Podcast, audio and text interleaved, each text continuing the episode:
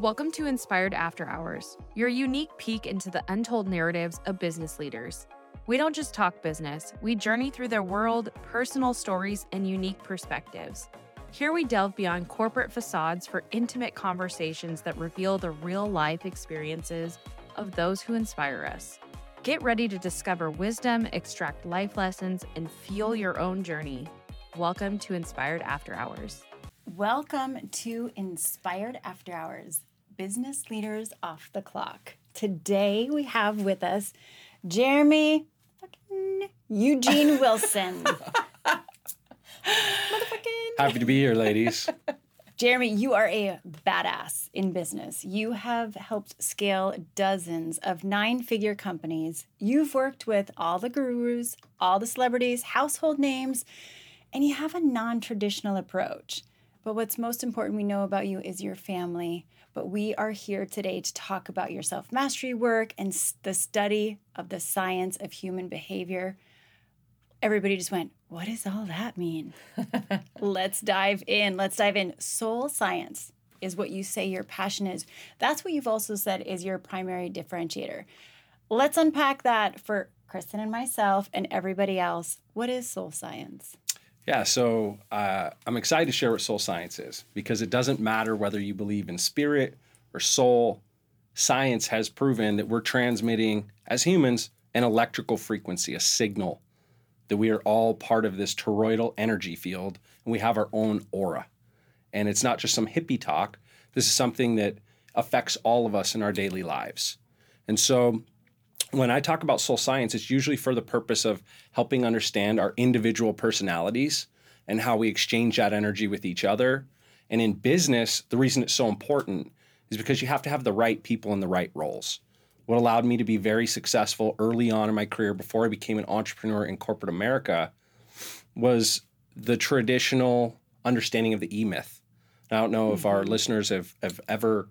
You know, study the E-Myth. It's a book written by Michael Gerber way back in the nineties. It's become a, a pivotal focus in business to get the right people in the right roles, right? It, mm-hmm. And it's really built on this premise that there's three core personality types. The E-Myth means it's the entrepreneur myth, that anyone can become an entrepreneur.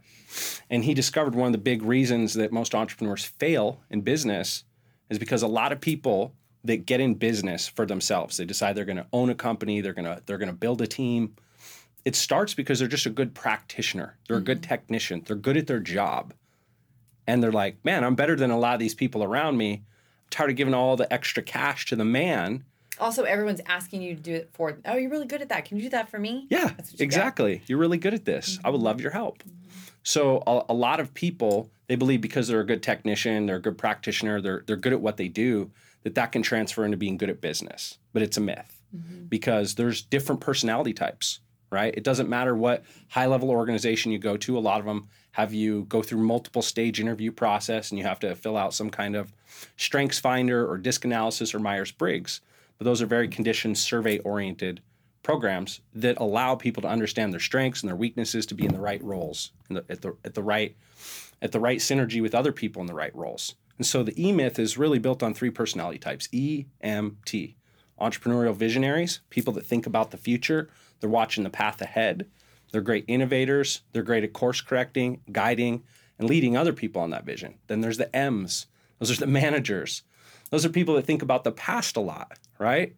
And it's good for them to think about the past, because then we don't make the same mistakes we made back there.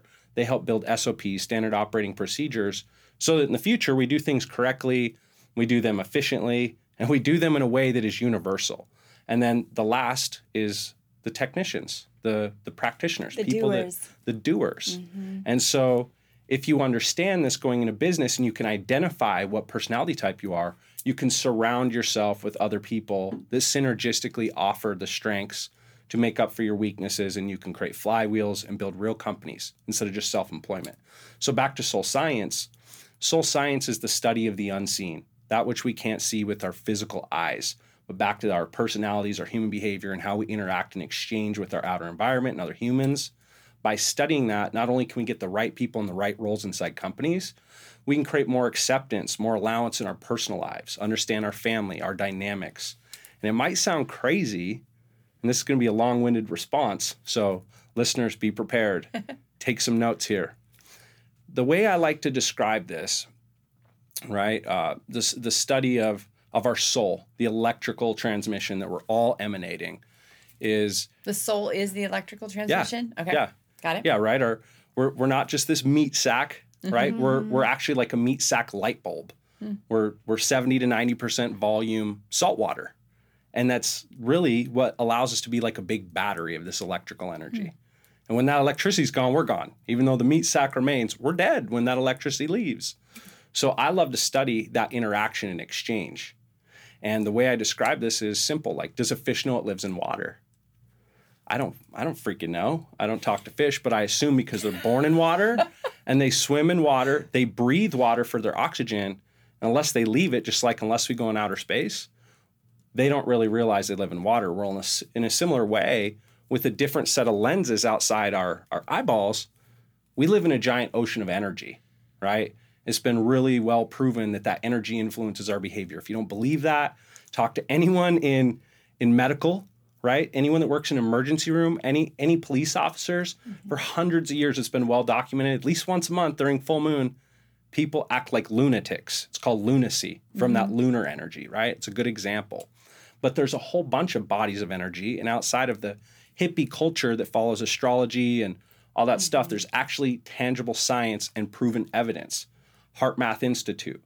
Um, they've they've got technology you can buy. Inner, it's called an Inner Balance HeartMath Meter. You put a little node on your ear. Your heart is transmitting a giant electrical signal. When you're in fear and you're breathing really shallow, that, that electric energy is a very small field. When you're in, in love and higher vibrations, right? When you're inspiring the vibe, mm-hmm. it's transmitting and can be measured hundreds of yards outside the human body.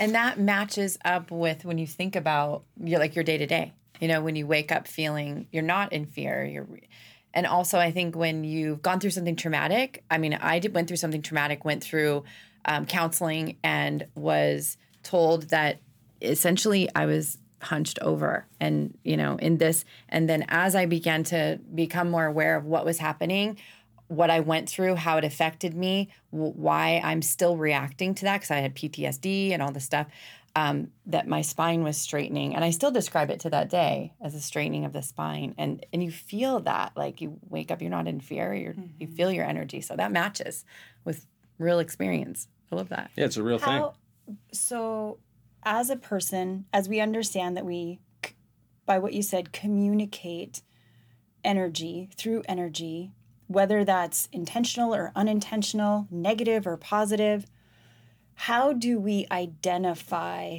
outside of something that's maybe even physical? Like, am I sitting up straight today or am I hunched over? What's the tone of my voice? What are other, like, get down to the nitty gritty, how do I know the energy that I'm projecting? And I guess then the second part of that is, what do I do if I don't like the energy I'm projecting or I want to change it? That's a great question. So back to HeartMath Institute. There's a, a really cool device. Anyone can go spend about one hundred fifty bucks. It's called a HeartMath Inner Balance Meter. So a Bluetooth meter you put on your shirt, has a little wire, you hook it up to your earlobe. And in real time, you can measure your heart rate variability and your coherence. And what coherence is, we've got these different faculties. Like I mentioned, our heart is transmitting this electrical energy, but our head is also transmitting a big electrical energy. And a lot of our energy from our vagus nerve, a big centralized wire, so to speak, a, a nerve in our body, a big thick cord that connects from our gut up through our throat to our brain. A lot of people spend a lot of their energy right here.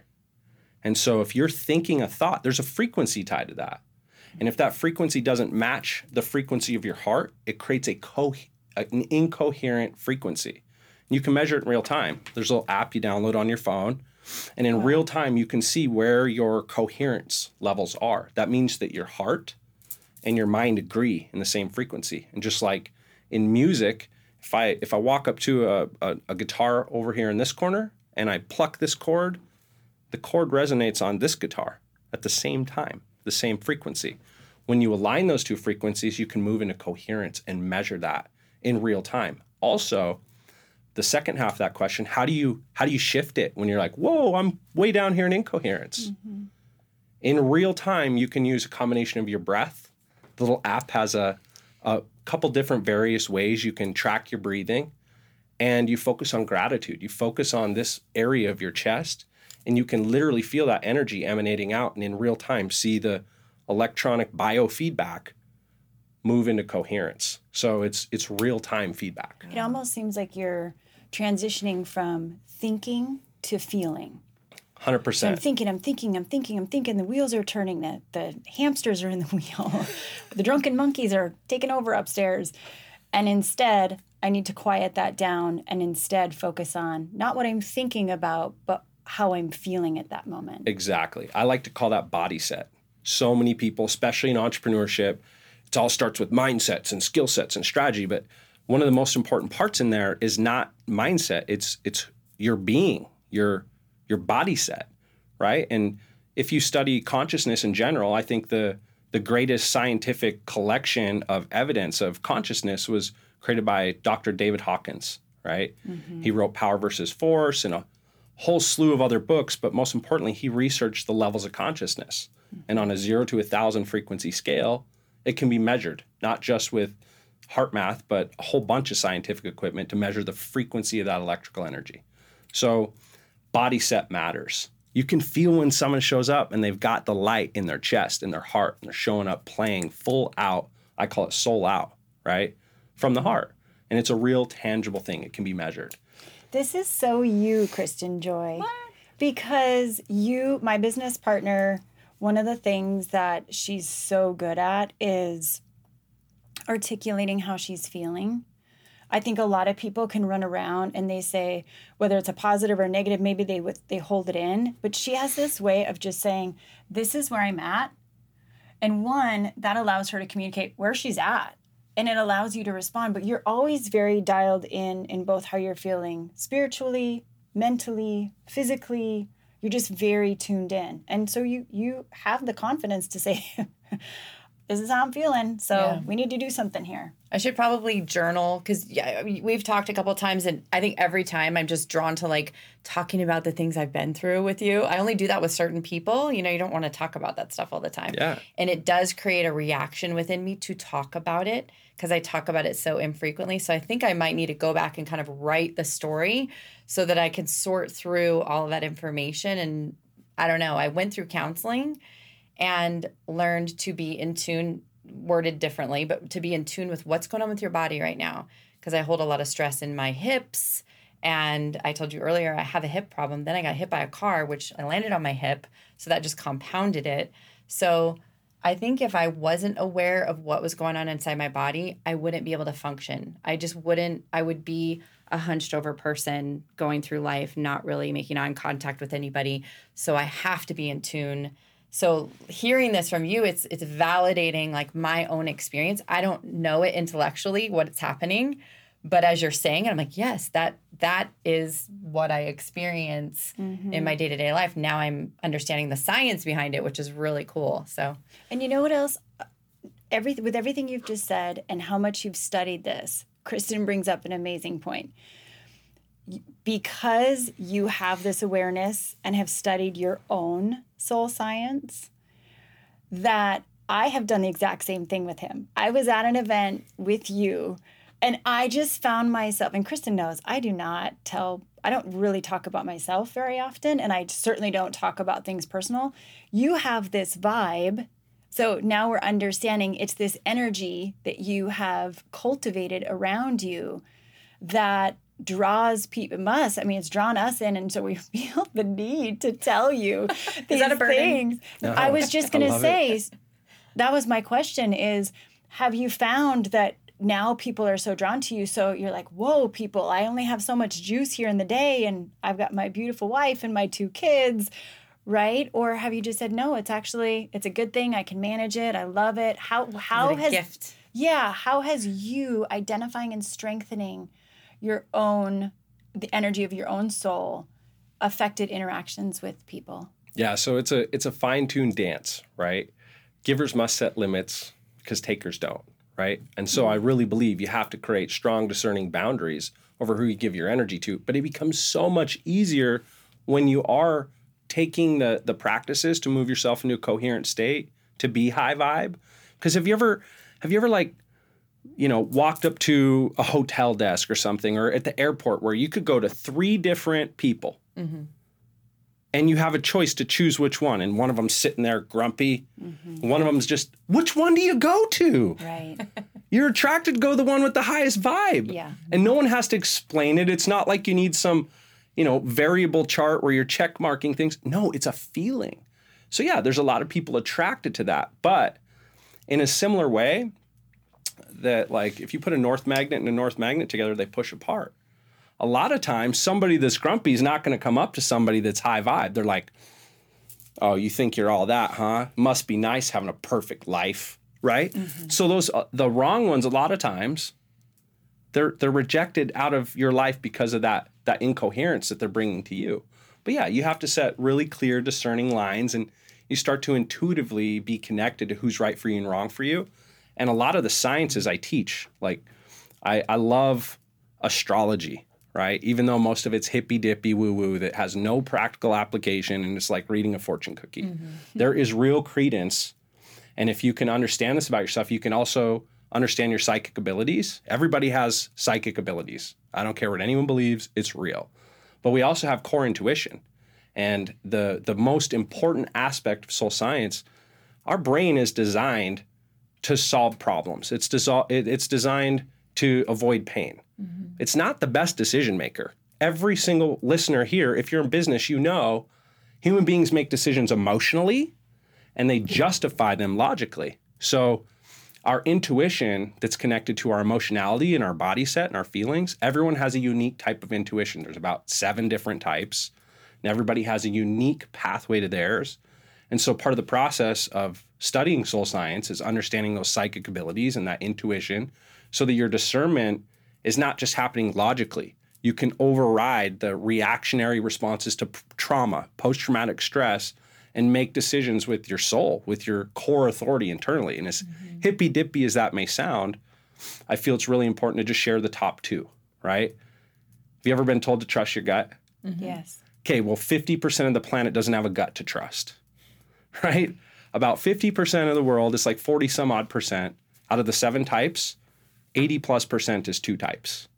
One is gut response intuition. And it literally is like a twisted knot in your stomach. You go to move forward, you're like, wait, something doesn't feel right here. Mm-hmm. Sacral sounds, if you're not f- familiar with those, you need to ask a question, have a response.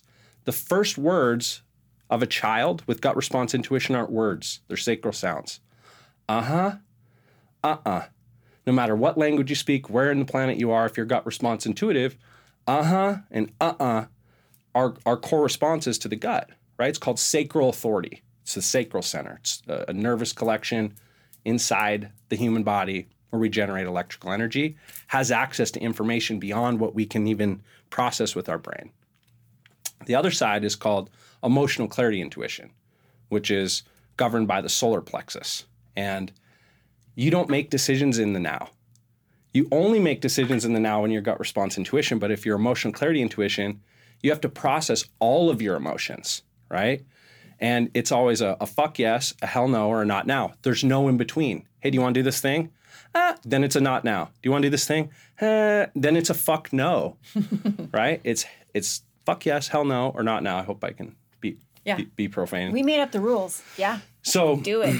My point is, it's, it's really us. important to understand your core intuition type, because the more in tune you get with that, then it becomes super easy. You're like, eh. And back to that North Pole, North Pole, there's just an automatic discernment.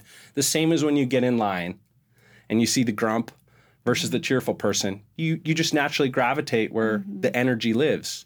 Mm-hmm. And the one rule of energy, and back to, oh, how are you not overwhelmed? Yeah, time's hard to manage. But what I found about energy, soon as, like, I could be dead tired, and as soon as I connect with someone that has high vibe energy, we actually compound each other, and we walk away from that conversation lit up yeah. to go pour effort into our business, into our family, into other things. So that's, for that's me, I, on the daily. I believe energy management is more important than time management. Ooh, snap.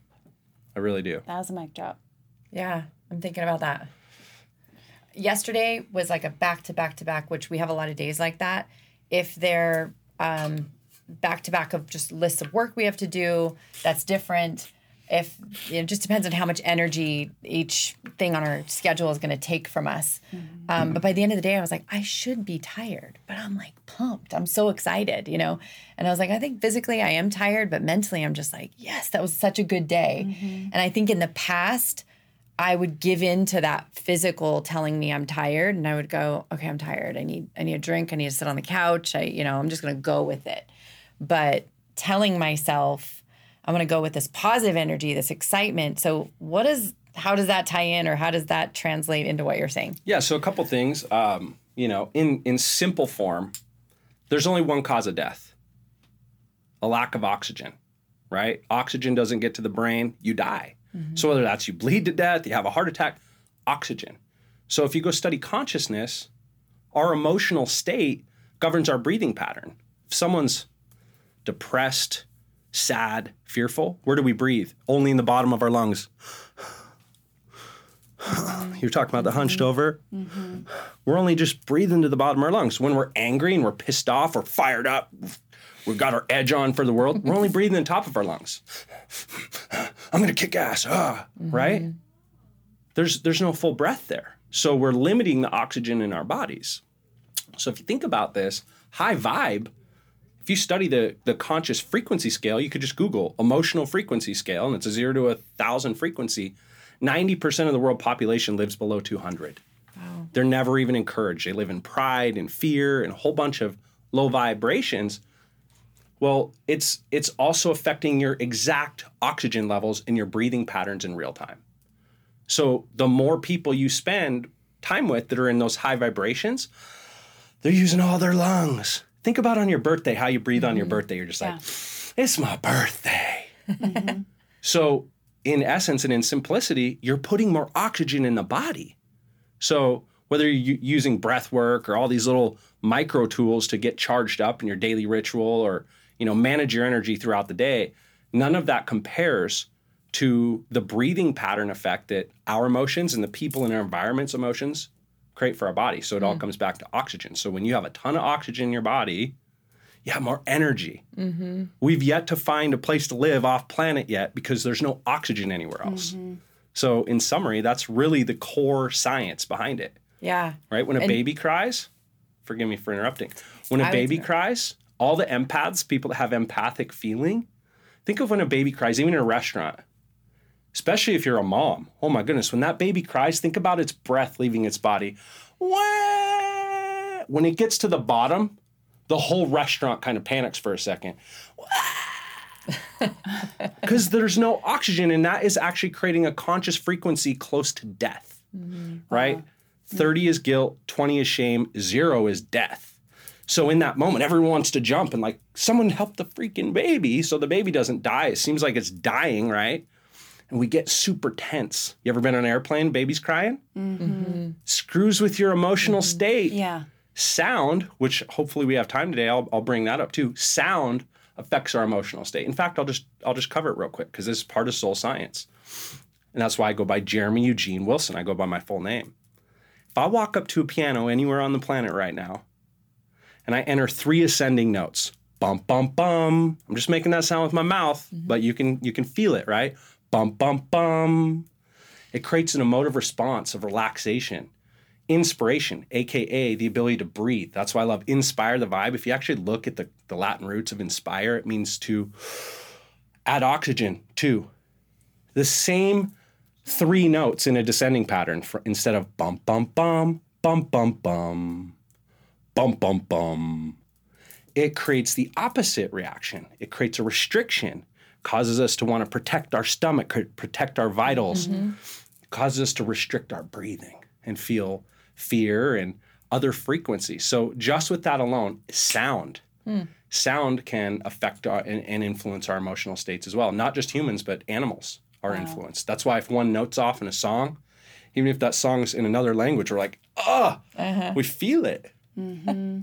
Oh my gosh, there's so much in my mind that's just like relating to everything. I'm like, oh, that makes sense. So are you thinking about Kennedy? You weren't even thinking about it.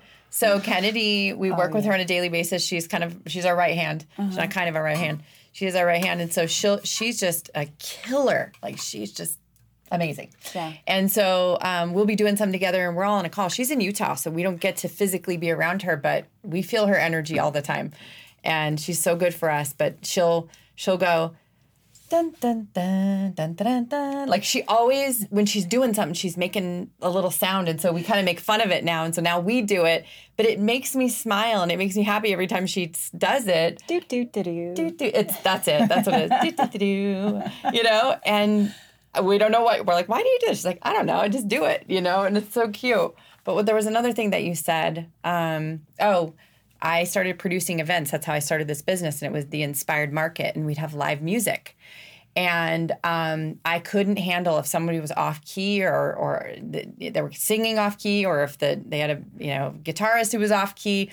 So I was super strict about, like, you had to, like, audition to be at my event because you were going to ruin the vibe if you just sing off key. And some people are just like, I'm just practicing, so I want to get some gigs and just do like a little market on the street or whatever, you know, I'm like, not mine, you know, just because it, it ruined the experience for my vendors, for my attendees. Like I couldn't have it. It's an emotional distraction. Yeah, exactly. When we think about energy and what you're putting out there, how does that then, how is that affected by physical health, physical strength, what you eat, nutritionally, the amount of water you put in your body? Does that affect your soul's energy? Absolutely. So the way I like to describe it, if right now I walked out to any car in the parking lot and I took the battery out and I dumped half of the liquid out of the battery, where would the electricity be stored? So yes, water is the greatest conductor in our body. And when you add the right minerals, salt, mm-hmm. now it's like a super battery. If I took two glasses of water right here and I measured the electrical charge of that water, they'd be the same. As soon as I put a teaspoon of real salt in one and stirred it up, how does the electricity increase in this water? How is it storing more electricity? Well, there's electrical energy in our environment. Whether you believe that or not doesn't matter. There's a North Pole and a South Pole mm-hmm. on this earth. The sun is just one big ball of energy. And if we didn't have this electrical auric field around the earth, we would be irradiated by the sun. Only the positive energetic light comes through our, our, you know, ionosphere and this auric bubble around the earth. Similar way, yeah, the human body, everything you eat, everything you consume has an effect on that. And so, yes, you're allowing, we've got so many synthetic electrical energies. That's actually probably really important for everyone to study. Wi-Fi, cell signals. They've proven it's highly damaging to the human body mm. and our electrical signal. Our our body's ability to even communicate pain and heal mm-hmm. can be limited from synthetic electrical charge in your home. So yeah, the foods you eat, they all have a certain vibrational level. You eat a product that's just a bunch of crazy things put together to last six years in a store versus whole mm-hmm. food. Kirlian Photography, K I R L I A N. I encourage everyone Google Kirlian Photography. If you look at Kirlian t- photography of like a McDonald's hamburger, there's no electrical light. But if you look at Kirlian photographer photography of like a piece of spinach, wow, it, it's vibrating wow. with a lot of energy and electrical light. Or an apple, for instance. Longer that apple's off the tree, well, mm-hmm. the less that electrical activity is going to be contained within that apple that's going to then be transferred to your body. Mm-hmm. So there was something you said earlier specifically about opening up and feeling your emotions. And so for whatever reason, I'm feeling like shifting to this topic. Mm-hmm. Anyone ever heard of Hay House Publishing? I have. It's one of the biggest publishing houses on the planet, Hay House. It was founded by Louise Hayes. And back in the seventies and eighties, she she's like one of the core researchers that brought a lot of this into uh, what I should say outside of pseudoscience into like verifiable evidence and science. And she wrote a book called Heal Your Body, Heal Your Life. And it's actually a little field guide where you could be like, my left ear, what's going on with my left ear? This is what's going wow. on with my left ear. Wow. The the physical condition is always governed by some kind of either metaphysical or some kind of consumptive material, whether that's mental, physical, food. There's always an energetic influence to every single physical ailment in the body. And it can be it can be reverse diagnosed. Literally, I, I encourage everyone, Google and buy that book, Heal Your Body, Heal Your Life. Just read about it. Yeah. Because you'll it. start you'll start mm-hmm. to have guidance. You'll be like, wow, oh, this is what's going mm-hmm. on. Why do I have a why do I have pimples? Mm-hmm. Oh, what kind of anger are you harboring? Mm-hmm. What's wrong with my left foot? Oh, it's this thing. Like mm-hmm. there's there's always some kind of tangible effect on any outer influence, whether it's food, electrical energy, mm-hmm. emotional energy from yourself or other people, to cause an effect on our light vehicle. Mm-hmm. This is so important. It's so important. So I shouldn't have brought my phone in here because now, now it's ringing. Um, but it's so important. But um, people, so people hear, like, you should put some salt in your water, or that's not good for you. You shouldn't eat that. And other people might respond with, why not? It's fine. I feel fine. It doesn't affect me. Ooh, for me. But we know. For me, I my body does react. I was telling you this earlier. My body reacts to things. And so I'll be talking to Amber about, I, I don't know why, but I can't have canola oil anymore. And now it's all over that canola oil and seed oils are really bad for you. I just had to stop eating it because I would have like immediate reaction to it. I'd get like lightheaded, you know, and people are like, oh, you're, are you allergic to it? Well, that doesn't really sound like an allergic reaction, like getting lightheaded. Sorry, that's what happens or to me. Or brain fog. I get brain fog, yeah. But I'll get, I mean, even dizzy sometimes to as a reaction to something that I eat. Why do you think that people don't seem to want to go deep with this stuff? You know, like if, if somebody says you should put salt in your water, because a lot of that's happening. People are just telling people what they should and shouldn't do, but they're not giving them the insight behind why it's important and what it does. And I think it's probably people who do have that knowledge. They realize no one cares. No one, no one's listening. So maybe that's why they're not going into it. I don't know. But why don't people care? So it's so easy. Does anyone remember the show, Are You Smarter Than a Fifth Grader? Yes. Mm-hmm. Okay, there's a reason that show is created. And if you're a writer, if you've ever written books or you've ever been in any kind of publishing, whether it's news articles, there's a, a really simple method taught called Hemingway, right? Where You've you've got to write at a, a fifth to eighth grade level. Do you want to know why? Because when we turn somewhere between, it used to be between age, you know, ten and fifteen. Now it's some somewhere between age six and ten. We start looking at our parents like, nah, I got my own beliefs, right? And so the reason I share this is most human beings think their dialogue in their head is very layman's terms. We think like layman's, fifth, maybe eighth grade max. So why should I not put salt in my body? Big words that I don't know what they mean, that makes me feel stupid. And the core of like the human mind, there's only three parts of the mind. You got the frontal lobe, right? Long-term safety. And you've got the middle, which is status, our reputation with ourselves and our status in society. And then survival. And status is like the reputation with myself. I don't want to read a book that makes me feel dumb. I don't want to read words I don't understand because it makes me feel dumb. And if I feel dumb, I can't trust myself, and that reduces my own internal self-worth, and it might reduce my status externally. Mm. And because we lived in tribes for thousands of years until, what, one hundred, one hundred fifty years ago? Even then, before we had mass telecommunication, you only interacted with maybe a thousand people your whole life, and you were in a reputation circle. And if your self-worth seemed low, you were a, you were a harm to the, the tribe. But if your status in that tribe dropped as a man, you might not get to have kids, mm. and your bloodline might not get to live on. So it's really mm. our programmed anstra- ancestral survival is the reason most people, they don't even seek it out because it reduces our, our status and our self-reputation. And unless it's put in layman's terms, nobody gives a fuck. Yeah. Mm-hmm. I think there's also uh, what are the consequences of me accepting that what you're saying is true? Oh, that's if, absolutely. If what you're saying is true, that means I have to da da da. I have to change. I have to give this thing up, or this thing that's so important to me. And I've learned in my old age, we're we're turning forty-seven this year. Heyo. um, she puked and I got I celebrated. That's where we're that at, was, brother. That's where I'm at with age. She's actually accepting. No, I'm fine. I'm actually fine. We're not getting older. We're getting better. It's when I say it, it that I, but I don't think about it. I actually don't feel, I don't feel old. But anyways, now I forgot what I was saying because I'm old. No, we were talking no, but, about. Yeah. So people I, reject that information. And, but what I realized dissonance. is, is if, if you don't, if you reject it, you're, again, you're fighting something. So now you're causing yourself stress. and your it's resistance. Yeah. How I, how can I think if I'm in if I'm in constant resistance to something? Mm-hmm. I can't think straight. I can't deal with stre- other outside stress.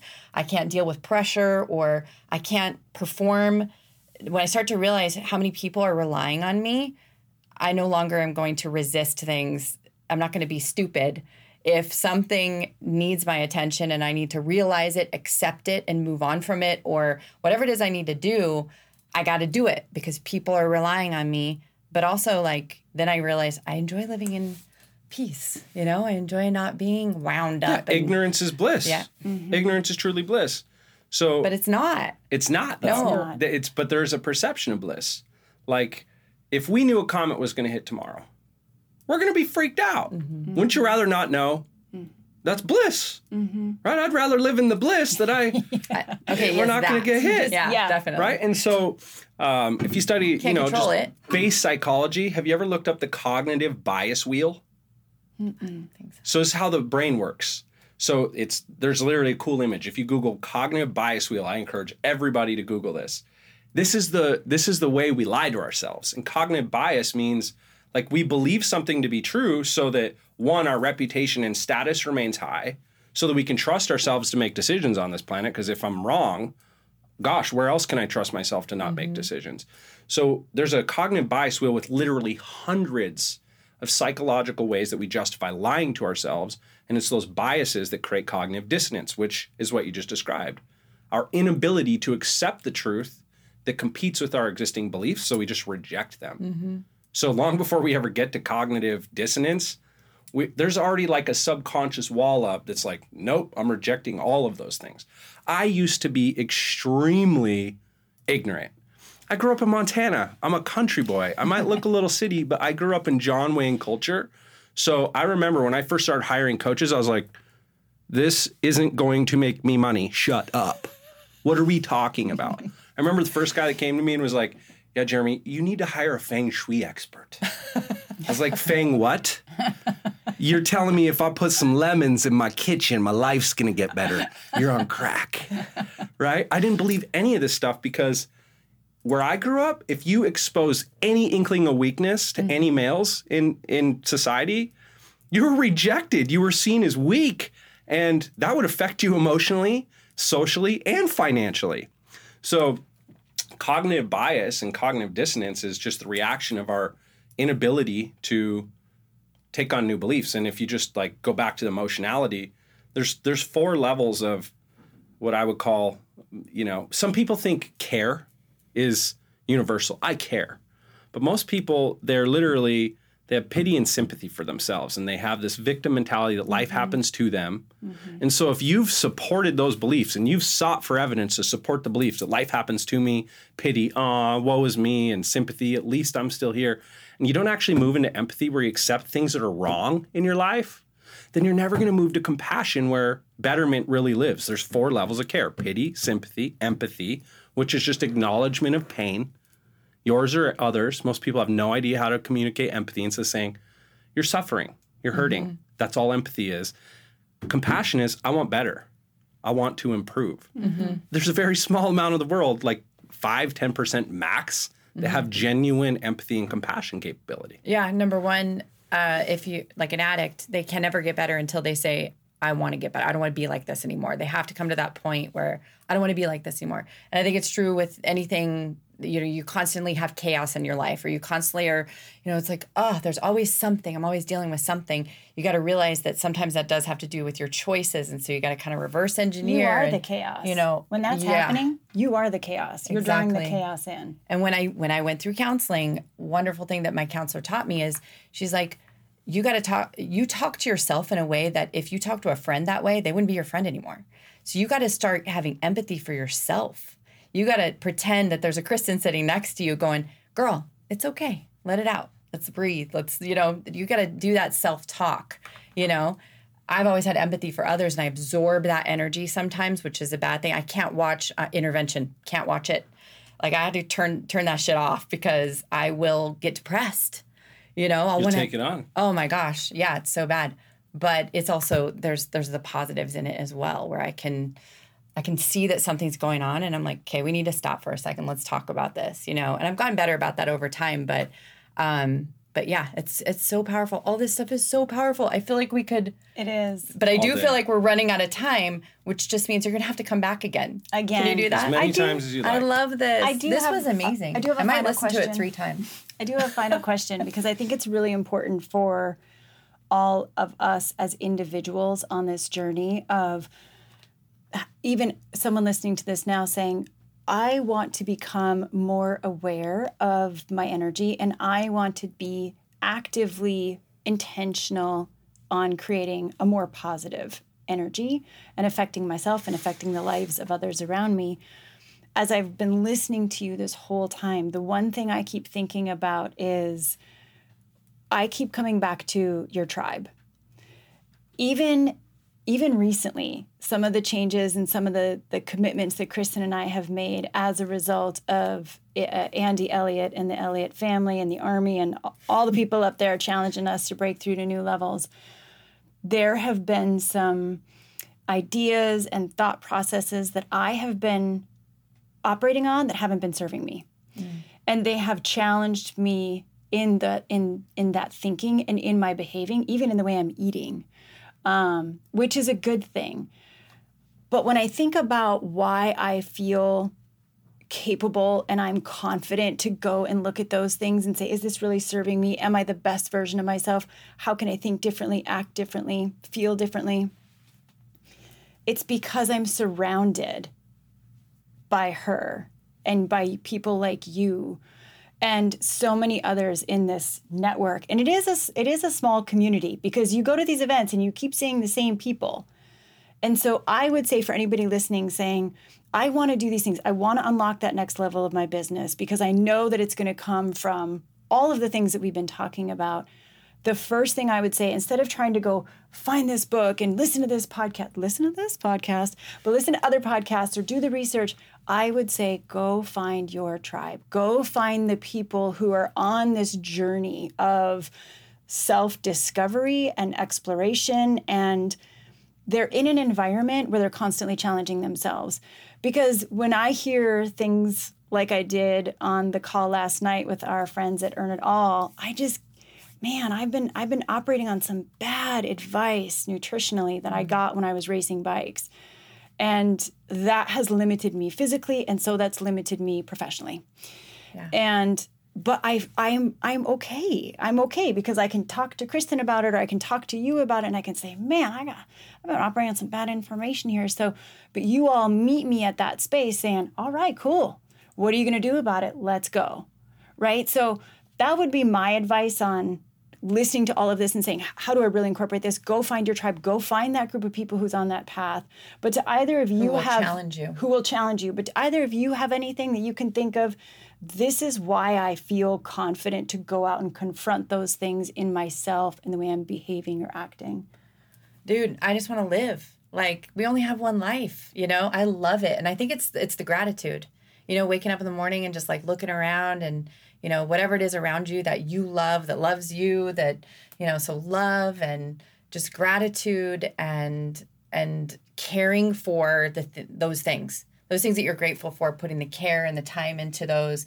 It's it is fulfilling, mm-hmm. you know. And so I don't know. I mean, once you focus on that, it's kind of you kind of start to shed away all those other bad habits where you maybe need too much from somebody or you're feeling you're you're having like. feelings of maybe jealousy or fear or um, uh, anxiety, you know, any of those negative feelings, they, they kind of just shed away, right? Yeah, so I love a combination of both those things. So the, the three core drivers of human behavior, do you know what they are? The three, the three, nu- the, the number three things that cause us to push the button, pull the lever, walk this way versus this way. Love. Fear. One, avoiding discomfort and death. Okay. That's the number one motivator. We're looking for sharp edges to avoid. We're watching for tigers in the bushes. I was going to say, we're looking for the saber-toothed tiger. But why? So why are so many people living in discomfort and suffering and misery? You go, well, if if our core driver is to avoid discomfort, why do so many humans continue to take action that yeah. keeps them in discomfort? Well, the other two drivers of human behavior are very powerful. Identity is the number two. Our identity. all the roles we play in life. Am I a good son or a bad son? Am I a good Christian or a bad Christian? Am I a good friend, a bad friend? A good dad, a bad dad? Mm-hmm. There's a scale. It's not a light switch. It's a dimmer switch, right? Will this decision make me a good dad or a bad dad? When I look in the mirror, my reputation with myself, will it improve or decrease? We don't think of this, but our identity drives a huge amount of our behavior. So you talk mm-hmm. about elite earner. Mm-hmm. I help those guys create that identity around that brand because it's an identity. Mm-hmm. It's an us versus them. And that's where the third piece comes in. So the part you said, very valid, but I want to I want to even upgrade it a little bit. Our peer group is the number one driver that will shift behavior more than anything. If you end up in a peer group, that the standards are here, it's okay to do drugs and be sexually liberal and whatever those cheat other low wife, standards cheat are. Cheat on your husband. As mm-hmm. soon as you're in that environment, no matter your upbringing, they've proven it, no matter your conditioning, your upbringing, the fastest way to change your behavior is enter a group of peers with low standards or high standards. It doesn't matter. Peer pressure in that social environment drives our behavior more than anything else. Wow. Group think, you take a hundred, one hundred twenty-two-year-old males, sit them down in a one-on-one interview. Do you love to binge drink till you're sick? Oh my God, I hate that. It's horrible. I never want to do it again. Every time I do it, I hate myself the next day. I hate doing that. All one hundred of them say they hate it. You put them in those in another room. Who here wants shots to get messed up and drink till they explode? Shots, shots, shots. And a lot of it's stereotypes and things that come with peer groups of what we assume we're supposed to do at certain ages, who we're supposed to be. But back to my point, the standards of the people you surround yourself with, yes, that influences your behavior more than any other single aspect. Wow. However, what if you're in a community where there is no tribe? Then you've got to be the leader. You've got to say, hey, it's time for me. I live in America. We have a constitution here, right? So a lot of people talk about in your company, you got to have values and principles. No, you need to have a constitution. You need to have your own personal constitution of standards, mm-hmm. values, and then the principles that drive those behaviors. When you create that for yourself, and back to who you let in and who you don't, hey, I love and care about you too much to accept that behavior in my circle. So if you want to be in my circle, this is the behavior I'm going to either accept or allow, or you need to improve. Mm-hmm. As a coach, as a guide, as a leader, we're responsible to also be at the forefront of leading those tribes. And it's not some...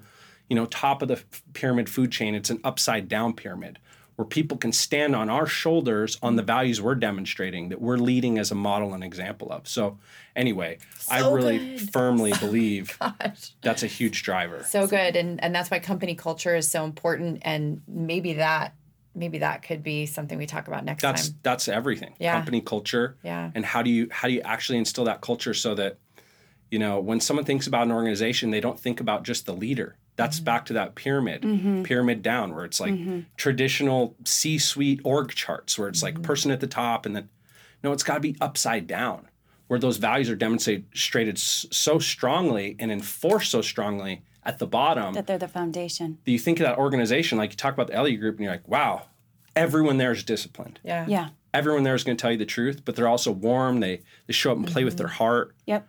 Right? And so those standards begin to like infiltrate. And then back to status and identity, there's a personal confidence in that where you can take ownership over it. Mm-hmm. And then that that fills into, no, I'm going to choose growth. I'm going to choose truth instead of comfort. Mm-hmm. And I'm going to escape all my cognitive biases and all my environmental conditioning faster than any any other way you can do it. So, and that right there is how you scale your business. That is how you create massive impact in your life in a very short amount of time. Absolutely. Right there. Yeah, it's true. We can't wait to have you back. We have I know. Every conversation with you hours. Is, okay, we need to have him back. Definitely. Thank you so much. Thank, thank y'all. You. Thank you. Yeah, thank I you for sharing your it. Wisdom. Yeah. Thank you for sharing your heart. Thank you for sharing your energy with us in this space and everybody who's listening. Thank you so much. That's a wrap for today's journey on Inspired After Hours. We hope our conversations have offered you unique insights and ignited your own aspirations. Remember, every story we share is a beacon of wisdom meant to inspire your own path. Stay with us as we continue to delve into the lives of successful leaders. Subscribe to stay tuned and join us next time on Inspired After Hours. Until then, stay inspired.